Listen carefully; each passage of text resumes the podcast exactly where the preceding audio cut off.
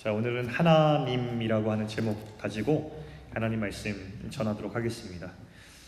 아, 우리 아마 청년들은 다 알 거라고 생각해요. 유명한 프로그램이 하나 있어요. 예능 중에서 나 혼자 산다라고 하는 거. 아, 우리나라뿐 아니라 우리 전 세계적으로 굉장히 각지에서 해외에서도 인기더라고요. 나 혼자 산다. 여러분 아시죠?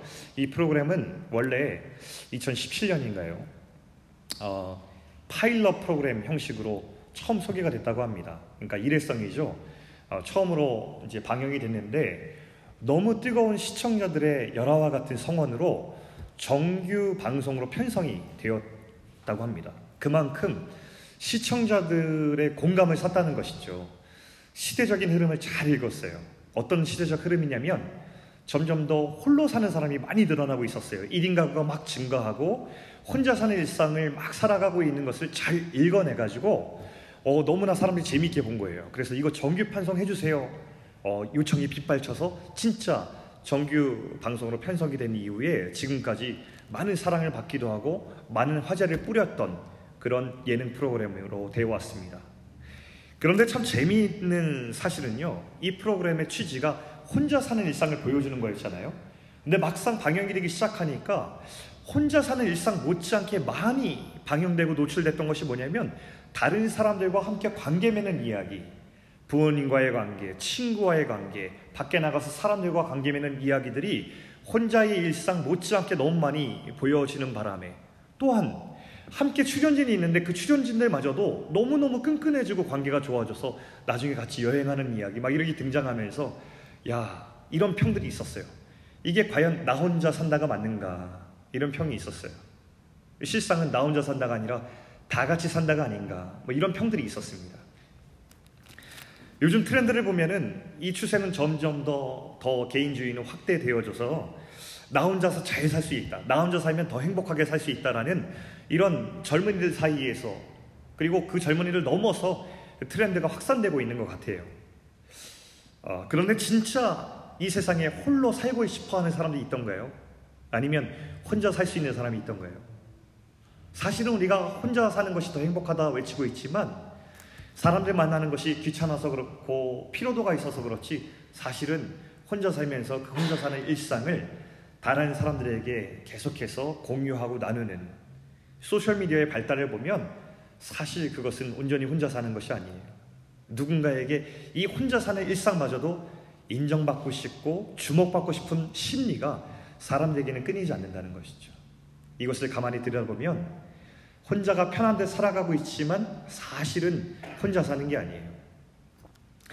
하버드 대학교에서 한 연구팀이 정말 장기 프로젝트로 어, 연구한 주제가 하나 있습니다.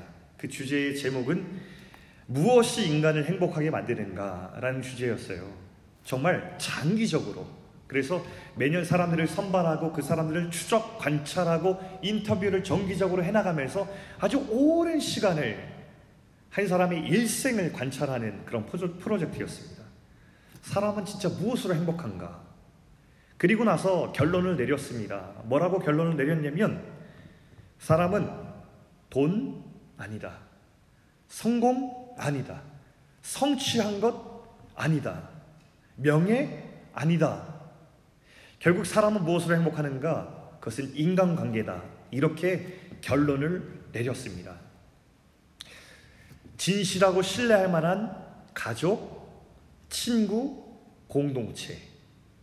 그것을 가진 사람들이 결국 행복했다라고 이렇게 얘기를 했던 거예요. 이게 이제 그 장기 프로젝트의 결론이었습니다. 이것은 성경의 가르침과 흐름을 같이 해요, 여러분. 그 예수님을 믿음으로 고백하고 영원한 생명을 얻은 사람들은 그저 우리가 죽지 않고 나 천국 간다라는 고백에 그치지 않아요. 그것은 지금 내 안에 생명이 시작되는 것이고 내 안에 생명이 주어짐으로 내 안에 잃어버렸던 하나님의 형상이 다시 회복되고 세워진다는 것을 의미하거든요. 그러면 이 땅에서 하나님의 형상을 다시 회복한 사람들은 가치관이 달라지고 새로운 하나님의 부르심에 눈을 뜨게 되는 거예요. 그게 무엇일까요? 오늘 에베소서 말씀에서 이야기하고 있는 새로운 관계에 대해서 눈을 뜨고 그런 하나님의 초대장을 열어볼 수 있게 돼요. 본래 이 땅을 지으실 때 하나님께서는요, 이 땅의 사람들을 창조하실 때 이들을 행복하게 할 수 있는 여러 조건들을 이 땅에 두셨습니다. 그게 바로 뭐냐면 관계예요. 성경을 요약하면 두 가지 관계가 나오죠. 하나님과의 사랑의 관계, 이웃들과의 사랑의 관계. 이것이 이루어져야 되만, 져야지만 사람들이 행복할 수 있게끔 사람은 만들어졌어요. 그래서 구원받은 모든 사람들은 하나님의 형상으로 회복되는 그 순간에 바로 새로운 관계로 초청을 받게 되는 거예요. 어떤 관계요? 하나님과의 관계를 회복하는 것은 두말할 것도 없고 서로 함께 더불어가는 사람들 사이, 특별히 먼저 하나님 안에서 하나 된 이 교회의 하나됨을 하나님께서는 아주 중요하게 여기세요. 자, 우리 한번 오늘 본문의 1절 말씀을 다 같이 한번 읽어보겠습니다. 자, 함께 읽어볼게요. 시작. 그러므로 주 안에서 갇힌 내가 너희를 권하노니 너희가 부르심을 받은 일에 합당하게 행하여 이렇게 1절을 시작해요. 자, 본문의 주어를 보시면 이렇게 시작하죠. 주 안에서 갇힌 내가 주 안에서 갇힌 내가라고 이렇게 해서 어, 지금 감옥에 갇혀 있는 나를 특별히 주어로 사용하고 있는 것을 우리는 발견합니다. 내가 주님을 위해서 갇힌 사람이다라는 것을 표현하고 있거든요. 그런데 실제로 그가 갇힌 이유는 다른 사람들 때문에 갇힌 것입니다. 그러니까 지금 바울은 주님을 위해서 갇힌 것이랑 다른 사람들을 위해서 갇힌 것이랑 같이 바꾸어 쓰고 있는 거예요. 바울이 예수를 믿고 나서 확연히 달라진 점 한 가지가 있거든요. 예수님 믿기 전에는 어떻게 살았냐면 나와 반대편에 선 사람들을 잡으려고 다녔어요. 그래서 그 사람들을 감옥에 잡아 넣는 것이 그 사람의 삶의 목적이었는데요. 예수님 믿고 나서는 어떻게 바뀌었냐면 나와 반대편에 있는 사람들을 위해서 자기가 감옥에 갇히는 삶을 살았어요. 완전한 반전이죠. 이렇게 완전히 바뀌어 버렸어요. 관계에 대한 개념이 새로워져 버린 거예요.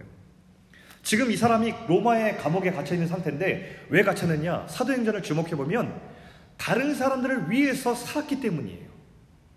나를 위해서 살았다면 바울은 평안히 살 수 있는 그런 사람이었거든요. 근데 그가 다른 사람들을 자기 인생 가운데 깊이 깊숙이 놓았기 때문에 그는 감옥에 갇혔거든요. 그리고 지금도 그는 감옥 안에서 다른 사람들을 위해서 간곡한 편지를 쓰고 있는 것을 보면서 얼마나 그의 인생 가운데 다른 사람들이 중요했는지를 우리는 볼 수 있는 것이죠. 여러분, 여기서 우리가 주목하는 것은 무엇이냐면 진짜 주님을 위해서 사는 사람은 하나님만을 위해서 열광적으로 살지 않아요. 진짜 다른 사람을 케어하지 않는데 하나님을 위해서 내가 이렇게 헌신한다라고 얘기하는 사람만큼 무서운 사람은 없어요. 진짜로 진실되게 하나님을 위해서 사는 사람은요, 다른 사람들을 위해서 사는 사람이기도 해요. 자, 어, 우리 주 안에서 갇힌 내가 이제 주어였는데, 바울은 이 편지에서 음, 내가 사람들을 위해서 기꺼이 갇혔다는 것을 의도적으로 고의적으로 드러내고 있죠. 그러니까 내가 너에게 권하노니 이렇게 쓸 수 있는데 그 앞에 굳이 내가 너희들을 위해서 지금 이 감옥 생활을 기꺼이 하고 있어라는 것을 의도적으로 드러내고 있단 말이죠. 그러면서 권한대요. 이것은 무슨 뜻이냐?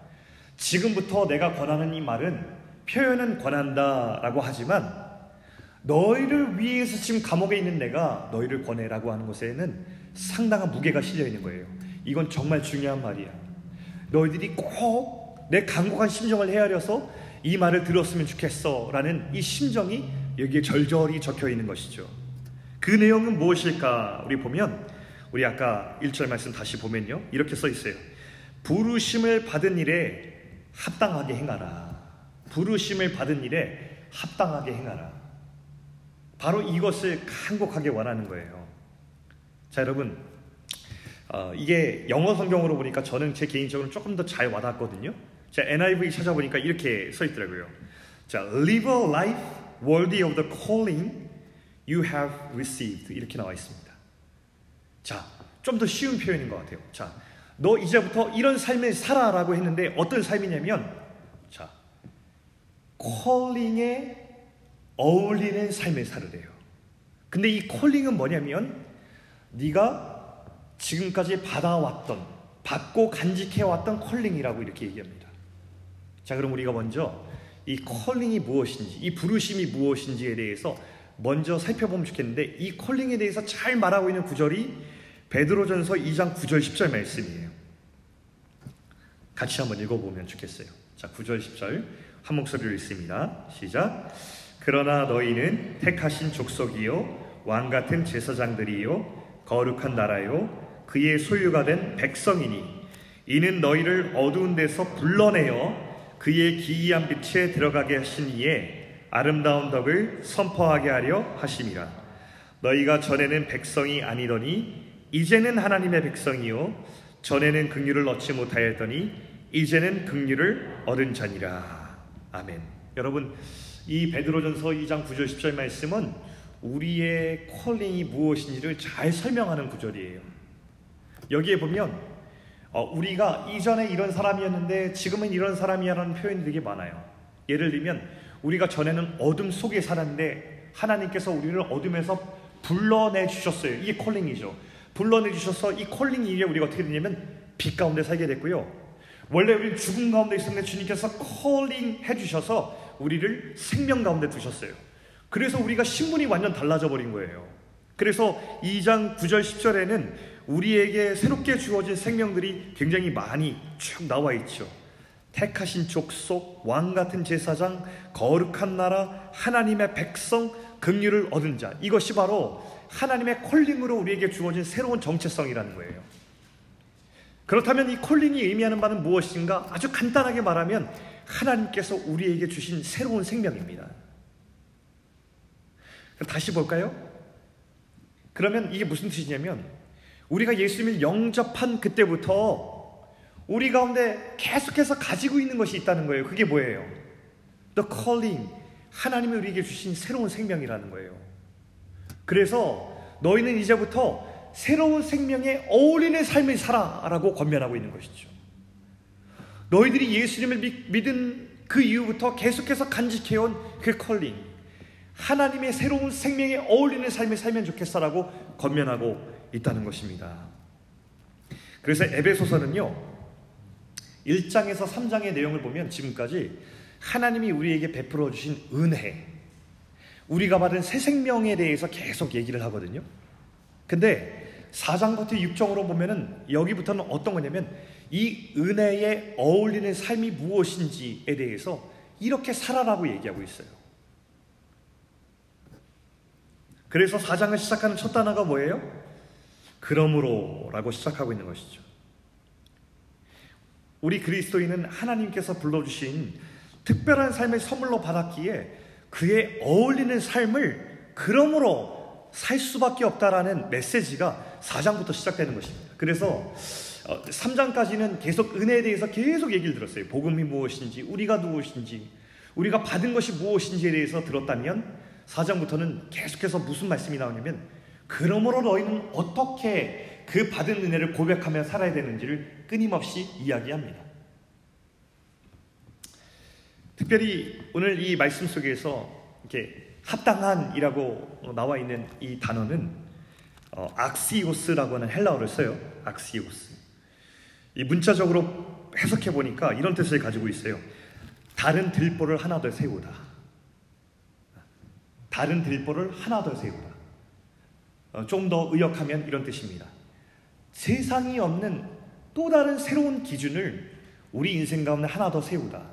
그리스도인에게는 남들이 없는 새로운 기준 하나가 더 있다는 거예요. 누구나 붙들고 살아야 돼. 그것이 무엇일까? 우리 그 다음의 구절들에서 잘 설명합니다. 2절, 3절 말씀 우리 한번 살펴보겠습니다. 같이 한 목소리 읽습니다. 시작. 모든 겸손과 온유로 하고 오래 참음으로 사랑 가운데서 서로 용납하고 평안에 매는 줄로 성령이 하나 되게 하신 것을 힘써 지키라. 여러분 이걸 요약해 보면은 그 하나님께서 우리에게 새로운 기준으로 세우도록 어, 하신 그 합당한 그것이 가리키는 게 뭐냐면 하나됨을 지키는 것입니다. 하나됨. 연합, 유니티. 이거를 지키라고 하나님께서 명령하신 것이 우리 예수를 믿고 새롭게 태어난 사람들이 가슴 속에 꼭 간직해야 될 새로운 기준입니다. 성령께서 예수 믿는 모든 사람들은요, 교회를 주셨어요. 그래서 성경을 깊이 연구하는 사람들, 하나님의 마음을 깨달은 사람들은 이렇게 얘기합니다. 내가 예수를 믿는데 교회는 가지 않는다. 라고 하는 사람들. 나는 예수님을 사랑하고 난 진짜 믿는데 나는 교회에 속하진 않았다라는 말은 성립하지 않는다고 얘기를 해요. 왜냐하면 모든 예수를 사랑하고 믿는 사람들은 성령께서 교회로 묶어주셨기 때문이에요. 이건 우리가 부인할 수 없는 거예요. 그리고 우리는 그 하나됨을 지킬 아주 중요한 기준 하나를 우리 인생 가운데 담고 살아갑니다. 그게 오늘 본문 말씀이에요. 자, 여기서 아까 밑줄 친 구절 중에서 제가 이렇게 얘기했죠. 성령이 하나 되게 하신 것에 힘써 지키라라는 구절이 있었거든요. 근데 이 구절은 두 가지 뉘앙스를 담고 있는 것으로 보여요. 자, 한번 볼까요? 어떤 구절인가? 첫 번째. 이 하나됨이라는 가치가 지닌 무게를 우리가 느낄 수 있어요. 아, 이 하나됨이라는 것은 우리가 지켜도 되고 안 지켜도 되는 것이 아니라 정말 꼭 지켜야 될 하나님의 말씀에 무게가 있구나라는 것을 알게 됩니다. NIV로 제가 찾아보니까 이 말씀이 이렇게 기록되어 있었어요. Make every effort to keep the unity of the Spirit. 이렇게 나와 있습니다. Make every effort 이렇게 나옵니다. To keep the unity. 그러니까 이 뉘앙스를 아시겠죠? 이 하나님을 지키기 위해서 모든 노력을 다해라고 우리에게 권면하고 있다면 이 유니티라는 가치가 하나됨이라는 가치가 우리에게 얼마나 중요한 것인지 우리는 짐작할 수 있는 거예요. 또 하나, 두 번째. 이 하나됨은 너무나 중요하고 무거운 것이지만 쉽게 이루어질 수 없다는 것을 우리는 또 알고 있어요. 그러니까 힘써 지키라고 말씀하셨죠. 모든 노력을 다 기울이지 않고서는 이 하나됨을 이루어가기가 만만치 않은 거예요. 그렇기 때문에 우리는 이 교회의 하나됨을 지키기 위해서 모두가 다 노력해야 되는 것이죠. 힘써서. 이 뉘앙스 우리 가운데 담고 있습니다. 만약에 하나됨을 이루는 것이 자연스럽게 이루어질 수 있거나 우리가 조금만 노력하면 될 수 있는 것이라면 굳이 이런 표현을 쓰고 있지는 않을 것입니다. 그럼 이제 우리 여기서 이렇게 질문할 수 있는 사람이 있을 수 있겠어요. 그렇다면 우리 그리스도인의 공동체를 성령께서 이렇게 하나 되게 하셨는데 이미 하나 되게 하신 그 공동체를 우리가 굳이 힘써 지킬 이유는 무엇입니까? 이렇게 질문할 수도 있겠고요. 또 어떤 사람은 성령께서 진짜 하나 되게 하셨, 하셨다면 아, 그 성령께서 하나 되게 하신 그 공동체가 왜 이렇게 이 땅에서 다투고 분열하고 하나 되지 못하는 것입니까? 라고 이렇게 질문할 수 있겠어요. 제가 그 대답을 이 예로 들어서 한번 설명해 볼게요. 제가 13년 전에 제 아내랑 결혼을 했습니다. 정식으로 결혼을 해서 하나님 앞에서 한 몸이 되어서 가족을 이루게 되었어요. 그래서 제 가족 관계 증명서에는 저와 제 아내가 한 가족이 되었습니다. 시간이 지나서 우리 가족 안에 저희 딸들이 태어나기 시작해서 새 자녀가 생겼습니다. 새 아이가 생겨서 우리 가족 관계에서 때 보면 이 아이들이 우리 온 가족이 되어 있어요. 누가 뭐라 해도 한 가족이죠.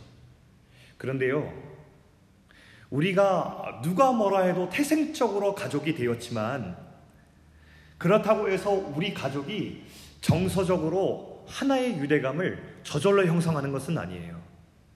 지금도 애들이 어리거든요. 아무리 애들이 어려도요, 그 어려서부터 함께 정서를 함께 공유하고 하나 되기 위한 노력을 하지 않으면요, 가족은 하나 되기 어려워요. 내가 아내와 함께 한 몸을 이루겠습니다. 하나님께 서약했지만 그날의 서약 이후로 아내와 하나 되기 위한 노력은 훨씬 더 더 중요하고 더 무거워졌어요. 노력하지 않으면 하나됨을 이루기는 되게 어려운 거예요. 그래서 아무리 태생적으로 가족이라 할지라도 우리가 힘써 노력하고 우리가 지키지 않으면 나중에 가족이란 이름은 가지고 있고 태생적 가족은 부인 못하더라도 정서적인 일은 다 떨어져 나가서 뿔뿔이 흩어져 사는 가족들도 존재하는 거예요. 교회도 그렇다는 것이죠. 성령은 교회를 태어나게 하실 때에 하나 되게 하신 것으로 우리에게 주셨어요. 그런데 그것을 지킬 책임, 힘써 지켜 하나를 이루어가게 하는 것은 우리 모두의 책임이라고 하는 것입니다. 자, 그래서 성경은 이 하나됨이라는 가치를 정말 중요하게 여기시고 우리가 이루어 나가야 되는 그 가치인 것은 새로운 기준인 것은 맞는데 그것을 어떻게 지킬 것인가 라고 할 때 우리 가운데 세 가지를 특별하게 말씀해 주고 있어요. 오늘 그것을 한 가지씩 살펴보려고 합니다. 자, 우리 한번 말씀 보실까요? 성경책 보세요. 성경책 보시면 아까 2절 말씀 우리가 이렇게 읽었어요. 모든 겸손과 온유로 하고 오래 참음으로 사랑 가운데서 서로 용납하고 이렇게 읽었거든요. 이 안에 세 가지가 담겨 있습니다. 첫 번째, 겸손. 우리는 하나 되기 위해서 겸손해야 돼요. 우리 유교 문화권, 한국 문화권의 영향을 받았기 때문에 우리 부모님들이 다 한국 분이잖아요. 우리는 어쩔 수 없이 한국의 유교적인 배경 안에서 자랐어요. 그래서 우리 가운데 어떤 게 있냐면 한국적인 겸손을 배우고 자랐어요. 우리 우리의 세포 DNA 안에 있어요. 그러니까 이런 거죠. 아마 여러분들은 덜 할지 모르겠지만 저만 해도 습관적으로 누가 칭찬하면 바로 나오는 표현이 뭐죠? 아예 아닙니다. 아니 왜 칭찬을 자꾸 아니래? 어우 너 이거 진짜 잘했다. 아유 아니요 저희 아, 저잘 못합니다. 아 잘한다는 게 자꾸 못한대요. 그러니까 우리는 이런 것이 겸손이라고 배웠어요. 튀지 않고 누가 나를 세워줄 때 나를 낮추는 것. 약간 자기 비하성 어, 용어로 겸손이라는 것을 배웠어요. 좀 오해할 수 있어요. 그런데 성경에서 말하는 겸손은 무엇이냐면 하나님께서 나를 바라보시는 눈으로 나를 보는 것이 겸손이에요. 자, 예를 들어서요. 자, 겸손의 반대인 교만을 먼저 볼까요? 교만은 자기 중심성인 성향에서 나온 거예요. 내가 만약에 가진 것이 있고 내가 남보다 탁월한 것이 있잖아요. 그러면 교만하고 자기 중심성의 사람들은 어떻게 그것을 해석하냐면 아, 내가 마치 스스로 그것을 가진 양 다른 사람과 비교해서 그 우월함으로 다른 사람을 이렇게 비하하는 경향이 있어요. 그런 태도를 가지게 돼요. 이게 교만이에요. 그런데 성경을 보면 성경적 겸손은 뭐냐면 정말 하나님을 아는 사람들은 이렇게 우월감을 주장할 수 없게 돼요. 왜냐하면 성경에서 말하거든요. 우리가 남보다 더 가진 것, 남보다 탁월한 능력은 내가 스스로 잘난 것이 아니라 하나님께서 우리에게 맡기신 것이라고 얘기하고 있거든요. 그래서 이것은 사람들에게 자랑할 수 있는 것이 아니라 사명이 되고 책임이 되어버려요. 야, 내가 너보다 나아. 나 이만큼 잘났다라는 것이 아니라 내가 누군가보다 더 가진 것에 대해서는 사명이 되고 책임이 되는 오히려 무겁게 그것을 끌어안게 된다는 것이죠. 이게 성경적인 겸손이에요. 특별히 예수님을 생각해 보세요. 예수님 만난 사람들은 도저히 교회 안에서 우리의 우월성을 자랑할 수가 없어요. 그럼 제가 얘기하지만 교회라는 공동체 에서 제일 바보 같은 사람이 누구냐면 자기의 우월함과 잘남을 자랑하는 사람이에요. 교회라는 공동체의 전제는 뭐냐면 우리 모두가 다 죄인이고 연약한 자고 자격 없는데 주님께서 은혜로 불러주셔서 우리가 살아난 자들로서 여기 있는 것인데 여기서만큼 자기의 우월함을 자랑하는 사람만큼 바보스러운 것이 없어요. 어리석은 것이 없어요. 주님이 나를 살리셨다는 은혜의 의식 가운데 있는 사람은요, 우리 가운데 우월함을 자랑하지 않고 감사를 하게 되죠. 이게 성경적인 겸손이라는 것입니다. 이 겸손이 다른 사람에게 우월함을 이렇게 자랑하기보다 진짜로 진정 다른 사람을 존중할 수 있는 태도를 갖게 해줘요. 이게 겸손입니다. 제가 케냐에 갔을 때 저는 가난한 전도사였는데 케냐 가니까 부자가 돼 있더라고요. 물질적으로 되게 풍요로웠어요. 제가 그때 깨달은 게 있어요. 생각하다가 내가 이 사람보다 나은 게 무엇일까? 왜냐면 가면은 내가 경제적으로 부자이기 때문에 뭔가 이 사람들이 나, 나에 대해서 더 우월한 것처럼 대해주는 어떤 분위기들이 있거든요. 깨달은 게 있어요. 나은 게 없어요. 제가 한국에서 태어났다는 것 말고는 그건 제가 결정한 게 아니잖아요. 그러니까 하나님께서 저를 그곳에 태어나게 하신 하나님 계획 안에 이루어진 거잖아요. 그러니까 우리가 그렇게 생각할 때에 뭐냐면 그게 우리한테 뭘로 다가와요? 사명과 책임으로 다가오는 거예요. 그래서 우리가 이곳에 살면서 우리가 어, 그곳에서 태어나서 교육적 혜택을 못 받는 사람들에게 우리의 것을 같이 나누고 흘려보내는 것은 우리 가운데 사실은 선한 일이라기보다는 사실 당연한 것이죠. 우리의 책임인 것이에요. 이게 성경적인 겸손이며 성경적 겸손을 가지고 살아간 사람의 태도라고 볼 수 있어요. 이것이 이런 태도와 이런 존중이 우리를 하나됨을 이루어갈 수 있도록 돕는다고 성경은 말씀하고 있습니다. 두 번째는 뭐냐면 온유라고 하는 것입니다. 이것도 많은 사람들이 오해해요. 여러분 온유하면 뭐가 떠오르세요? 되게 순하고 따뜻하고 사람들과 갈등을 일으키지 않으면서 잘 화내지 않는 사람들의 성품을 우리가 온유라고 우리가 흔히 얘기하잖아요. 근데 성경에서 말하고 있는 온유는 좀 다릅니다. 성경에서 말하는 이 원래의 의미는 야생마 같은 힘을 가지고 있는 사람이에요. 근데 그 사람이 그런 강한 힘을 가지고 있고 강한 권력과 권위와 권리를 다 가지고 있는데 그 힘을 사용하지 않고 하나님의 뜻에 합당한 목적대로 사용할 수 있는 능력을 가리켜서 온유라고 해요. 예를 들어서 예수님 한번 예를 들어볼게요. 우리 온유의 모델을 예수님으로 뽑는데 여러분 예수님의 공생을 보시면 예수님 그렇게 사람들한테 온유하게 물론 따뜻하고 사랑이 많으신 분이셨지만 이렇게 모습들을 보면은 굉장히 거친 모습도 많이 있고 화도 내셨고 뭐 그런 모습들 굉장히 많아요. 그러니까 성경이 이렇게 보면 예수님의 따뜻하고 막 부드럽고 막 이런 모습만 나오지 않아요. 근데 예수님의 온유의 결정적인 장면이 어디냐면 십자가 위에요.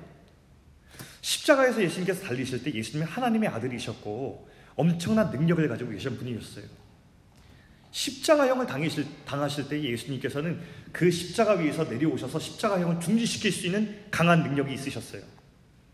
그 자리에서 내려오셔서 자신의 권위와 권리를 사용하셔서 그 자리에 있는 모든 사람을 당신 앞에 무릎 꿇리셔서 거기에서 나를 십자가형에 몰아넣은 사람들을 심판하실 수 있는 마땅한 권리와 권력과 힘이 있으셨다고요. 근데 예수님께서 사용하지 않으세요. 이게 온유예요. 왜요? 예수님께서는 그 자리에 내려오는 대신에 그 모든 힘과 권리를 단 한 곳에만 사용하고 계셨거든요.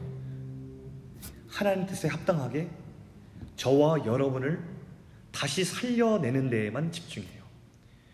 하나님이 우리를 사랑하셔서 자기 애들을 우리에게 자기 아들을 우리에게 내어 주심으로 우리에게 새 생명 주시는 그 일에만 집중하고 계셨기 때문에 그 자리에서 당신의 모든 힘을 사용치 않으세요. 이걸 온유라고 부르는 거예요.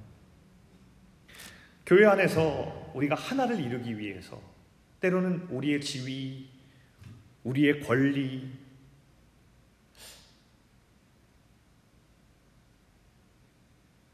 우리의 권위, 우리의 마땅한 주장들, 이런 것들을 할 수 있는 순간들이 굉장히 많이 있어요. 그런데 오늘 이 온유함이라고 하는 것은 내가 주장할 수 있지만 그럼에도 불구하고 그 힘을 잘 길들여서 하나님께서 기뻐하신 목적에 맞게 잘 있는 능력이 온유라고 한대요. 제가 이 온유라는 것을 묵상하면서 아 누가 온유한 사람 한 분이 떠올랐어요. 이분도 어, 우리가 흔히 생각하는 것처럼 성품이 따뜻하고 부드럽고 뭐 화를 못 내고 이런 분은 아니에요. 제가 맨 처음에 청년 사역할 때 26살부터 30살까지 청년을 담당했거든요. 근데 제 나이가 31살이었어요. 거의 같은 또래였죠. 제일 나이 많은 청년이 30살이었고 제가 31살에 부임해서 처음 사역을 시작했어요. 얼마나 제가 모르는 게 많았겠어요. 그러면서 열정이 있어가지고 막 이제 막, 막 결정적으로 사역을 했어요. 근데 그때 저희 이제 공동체에 어, 그 집사님 한 분이 계셨어요.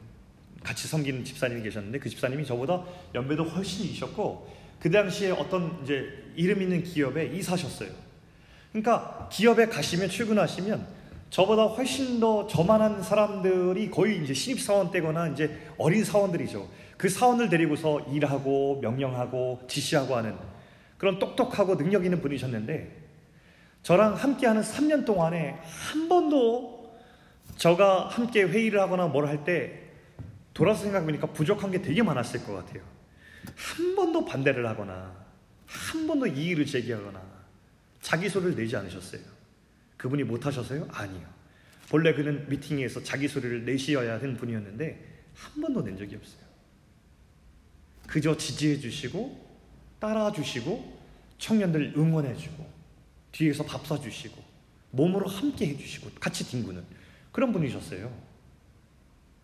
근데 그 생각해 보니까 지난날 돌아보니까 굉장히 온유한 성품이 바로 이분께 있었구나 생각했어요. 근데 우리 공동체가 사실 지금 돌아보니까 여러 위험 요소들이 있었는데도 불구하고 화평하고 굉장히 좋은 공동체로 있을 수 있는 이유가 아, 보니까 제가 아니라 그분 때문이었더라고요.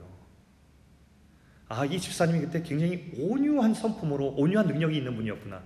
아, 우리 공동체가 참 평안하고 좋은 공동체일 수 있는 이유가 이분 때문이었구나 라는 생각했어요. 이런 온유한 능력이 공동체를 하나 되게 한다는 거예요. 자, 세 번째는 오래 참음인데요. 이 오래 참음이 무엇일까? 아, 오래 참는 거구나. 아, 무조건 참아야 되는구나. 또 한국인은 또 참는 DNA가 있어요. 아파도 참고요. 화나도 참아야 되고 할 말이 있어도 참아요. 이게 참는 DNA가 우리 가운데 있거든요. 아, 그럼 이런 걸 다 좀 오래 참아야 되는구나. 아, 아까 말해야 되는데 말하려고 했는데 이거 결국 참아야 되는구나. 그래, 참는 게 답이야.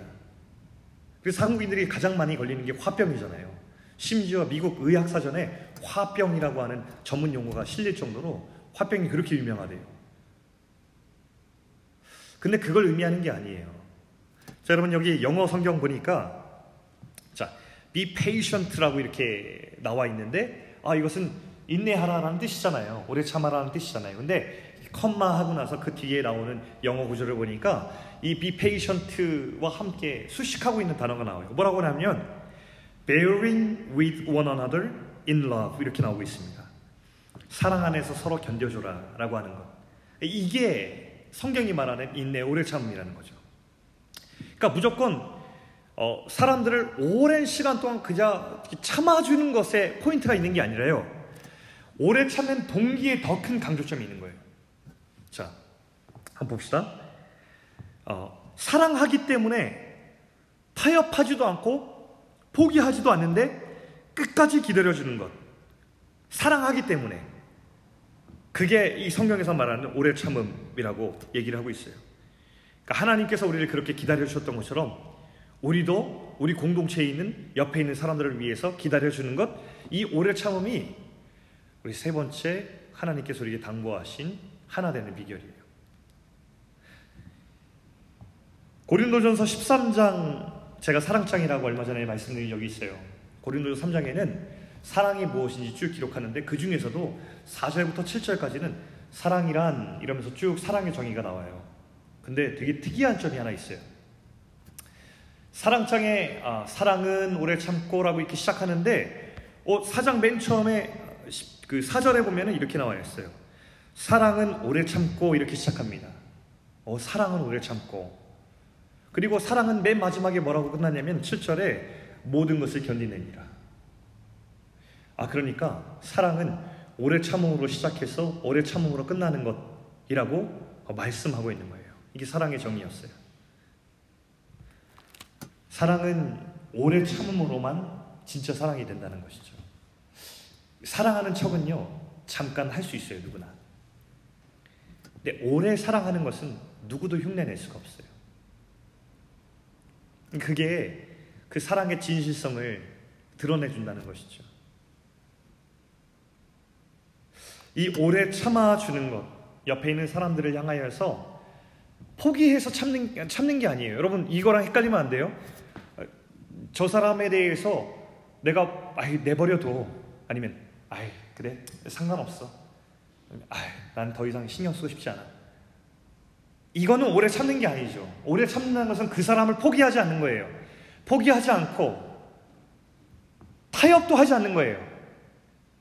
저 사람에 대해서 내가 하나님께서 저 사람에게 원하신 내 기도의 제목도 타협치 않는 거예요. 그러면서 끝까지 견디는 거예요. 이게 사랑으로 오래 참아주고 용납해 주는 거예요.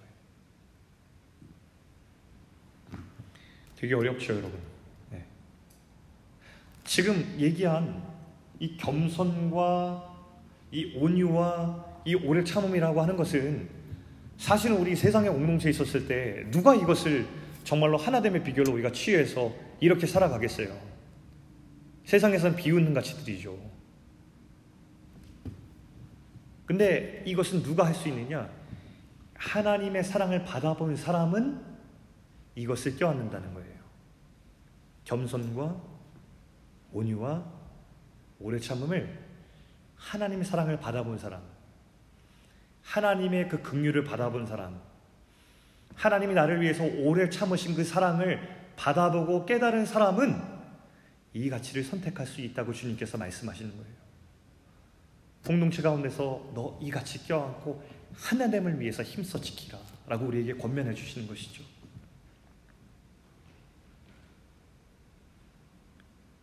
그래서 우리는 기꺼이 어렵더라도 이 겸손과 온유와 오래 참기를 선택하고 우리에게 준 새로운, 새로운 기준인 이 하나님을 열망하는 사람들로 나아가게 되는 것입니다. 여러분 교회는 이렇게 세워지는 거예요.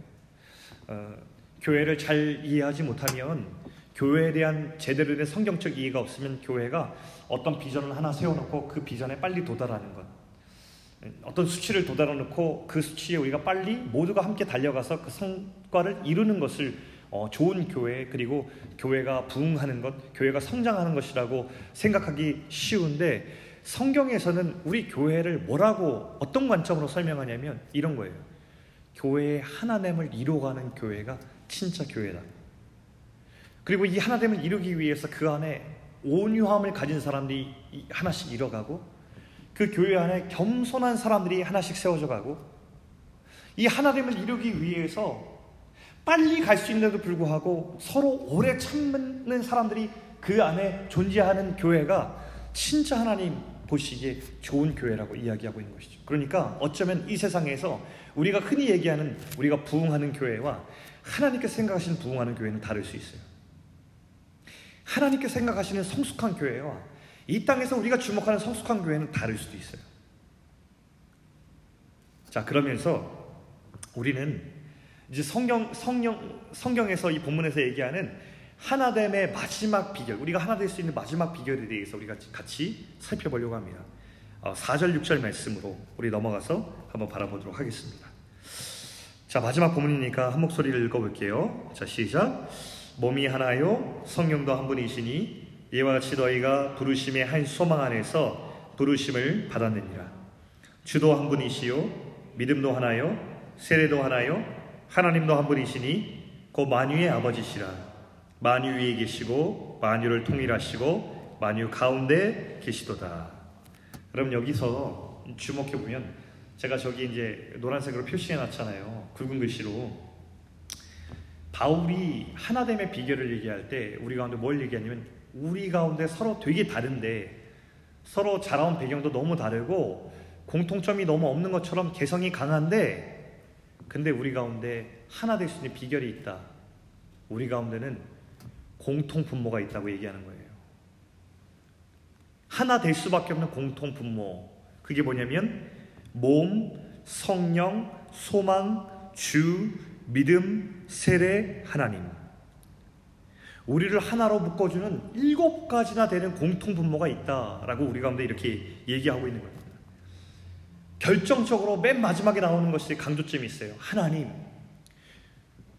영어 성경으로 보니까 하나님은 우리 우리 모두 위에 계신 분이고 우리 모두 안에 계신 분이고 우리 모두를 관통하고 계신 분이다라고 이렇게 얘기해요. 한 아버지 하나님 밑에 있는 우리이기 때문에 우리가 하나 될 수 있다 이렇게 얘기합니다. 여러분 실제로 교회에서 우리가 어떻게 하나 돼요? 여러분 어떨 때 우리는 하나됨을 여러분 느끼는 것 같아요? 많이 어울리고 같이 놀고 교제하면 하나 되나요?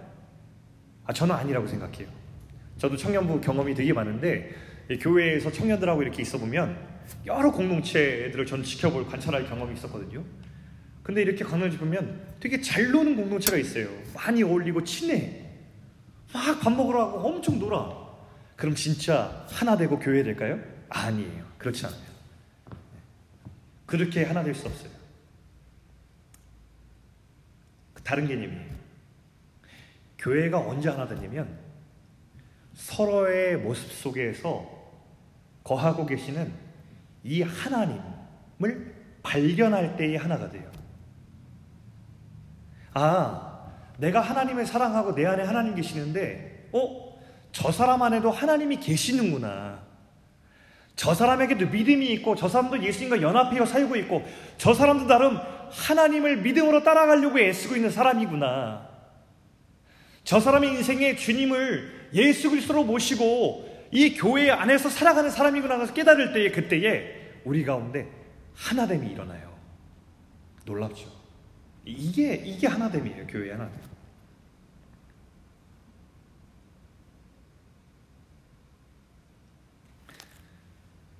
그리고 나서 이 하나된 공동체에서 우리는 서로 정말 축복을 누리고 살죠. 상대의 모습 속에서 하나님을 발견한다는 것은 너무 유익한 일이에요. 여러분,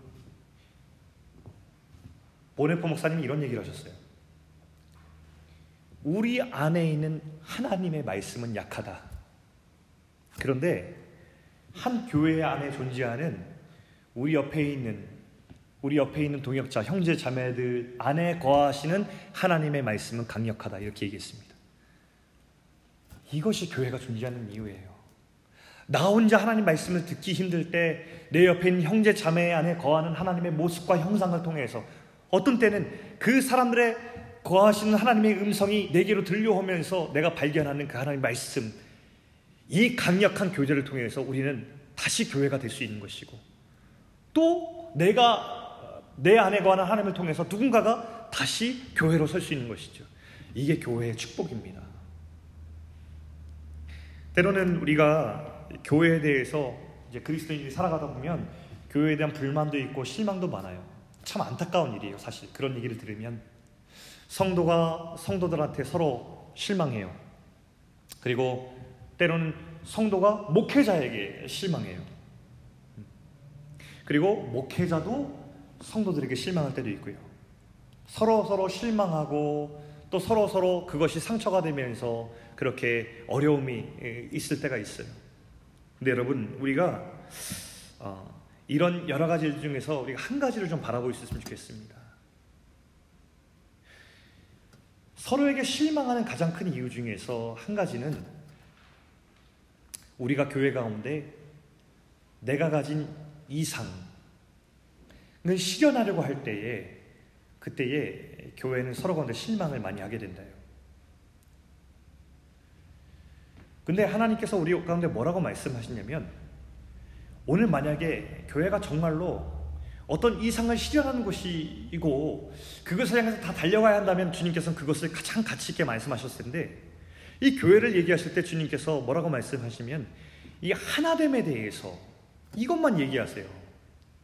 우리 곁에 있는 형제 자매들을 받아들여 주는 것, 그들을 견뎌 주는 것에 대해서 말씀하시지 무엇이 더 옳은지 누구의 이야기를 더 어, 들어야 되는지에 대해서 얘기하잖아요. 그것을 기대하지 않고 서로를 형제자매로 받아들여지는 이 노력이 우리 가운데 이루어지는 곳일수록 하나님께서 더 크게 역사하신다는 거예요. 우리의 이상을 실현하는 것이 아니라 우리는 서로를 받아들여주고 있고 하나님께서 하나님의 꿈을 교회 가운데 성실하게 이루시는 것이죠. 자, 보네포가 쓴 성도의 공동생활이라는 책이 있는데 제가 한번 일부를 읽어드릴게요. 굉장히 인상적이에요. 기독교 공동체 속에 함께 가지고 들어온 인간적인 이상은 참된 공동체를 방해하므로 반드시 깨어져야 하며 그럴 때 비로소 참된 공동체가 살아날 수 있습니다. 기독교 공동체의 꿈을 기독교 공동체 자체보다 더 사랑하는 사람은 그 자신이 아무리 정직하고 진실하며 헌신적인 사람이라 해도 결국 모든 기독교 공동체의 파괴자가 되고 맙니다. 교회를 위해서 함께 살아갈 때 다 기대가 있잖아요. 우리 교회 이러면 좋겠다. 우리 교회는 이게 좀 있었으면 좋겠다. 막 이런 바램들이 있잖아요. 또 저에 대해서도 아, 우리 목사님이 좀 이렇게 하면 좋겠다. 아, 설교를 좀 이렇게 어? 좀 잘하면 좋겠다. 막 이런 바램도 있고 기대도 있잖아요. 이런 기대들이 있을 때에 이런 기대들을 안고 살아가는 각자 각자가 있을 때에 이것이 이상이 되고 이것이 실현되려고 하는 것을 꿈꿀 때에 공동체가 파괴된다는 것을 보네포 목사님이 말씀하세요. 반대로 저 같은 사람이 굉장히 무서운 사람이에요. 저 같은 목회자들이나 공동체 리더들이 이 교회에 내가 꼭 이루고 싶은 어떤 이상적인 이상을 여기에 딱 정해놓고 이것을 이루고야 만다라는 것을 강렬하게 가지게 될 때에 그때의 위험성에 대해서 또 지적하고 있는 거예요.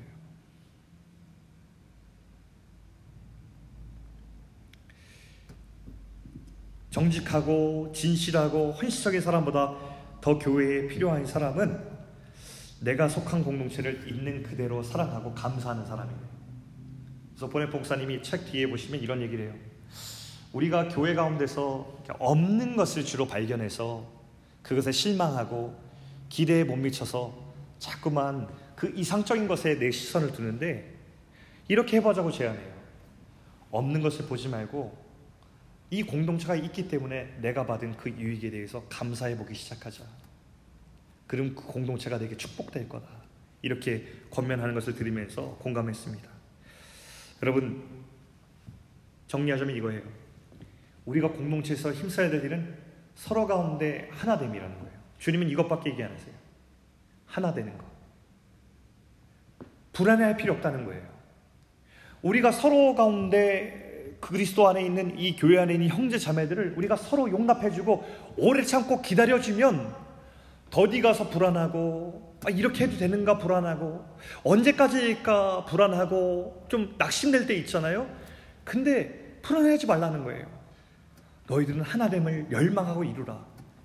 왜 주님께서 뭐라고 말씀하시냐면 그렇다면 내가 그 나머지 교회에서 나의 몸으로 성장하는 이 모든 일들은 내가 신실하게 이루겠다라는 약속이 이 가운데 함께 들어있다는 것입니다.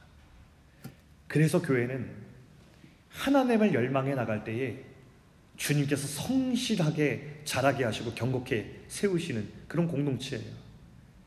이게 그리스도의 몸인 교회입니다. 이게 우리가 하나님을 열망하고 다른 어떤 가치보다 우선해서 서로를 용납하고 기다려주고 함께 가야 하는 이유인 거예요. 너무 어렵죠, 여러분.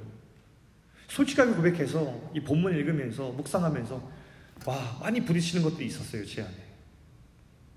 제가 우리 베이직 공동체 안에 내가 꿈꾸고 기대하는 이상들이 있었던 것 같고 또 이렇게 가려고 하니 참 이게 쉽지 않다는 걸 느꼈어요. 온유함과 겸손과 오래 참음을 가지고 서로 하나됨을 열망하면서 같이 가는 이 교회를 이루는 것 진짜 쉽지 않구나. 그러나 우리 아까 말했던 것만큼 쉽지 않지만 그만큼 중요한 것. 우리 모두가 새로운 기준으로 취하고 함께 가야 될 것. 사랑하는 청년 여러분, 제가 오늘 설교 제목을 하나님이라고 이렇게 정했어요. 하나에다가 제가 어, 강조를 했는데 이 영어의 가시 그리고 우리 히브리어의 엘로힘이란 단어가 우리 한국어 성경을 번역될 때 어떤 단어를 선택할까 굉장히 많은 어, 이렇게 씨름이 있었어요. 과정들이 있어요. 근데 지금 저는 그 역사적 과정을 설명하려고 하는 게 아니라 우리가 한번 의미 부여를 해보려고 합니다. 새로운 의미 부여. 정말 우리가 하나님이라는 이름을 어, 떠올릴 때마다 우리 가운데 잊지 말아야 될 것이 뭐냐면 이 하나라는 개념이에요. 유일하신 하나님께서 우리 가운데 원하시는 건 뭐냐면 하나님과 우리의 관계가 하나 되는 것이고 동시에 하나님께서 우리에게 맡기신 이 공동체가 하나 된다는 것. 이 가치를 아는 사람이 바로 하나님을 바로 안다는 것. 이것을 우리가 좀 가슴에 담고 살았으면 좋겠다 싶어요. 누구든지 정말 하나님을 사랑하는 사람이라면 그 하나님 이름 안에 담긴 그 하나라는 가치에 대해서 꼭 가슴에 담고 우리가 이 공동체를 함께 세우면 좋겠다. 교회를 오해하지 않고 교회를 우리가 인위적으로 만들지 않고 정말 하나님께 신뢰하면서 서로 하나됨에 대해서 힘쓰는 우리의 교회가 되면 얼마나 아름다울까라는 생각을 합니다. 여러분 우리 이런 고백 같이 드리면 좋겠습니다. 하나님 우리 허락하신 형제 자매들과 하나 되는 우리 공동체 주셔서 너무 감사합니다.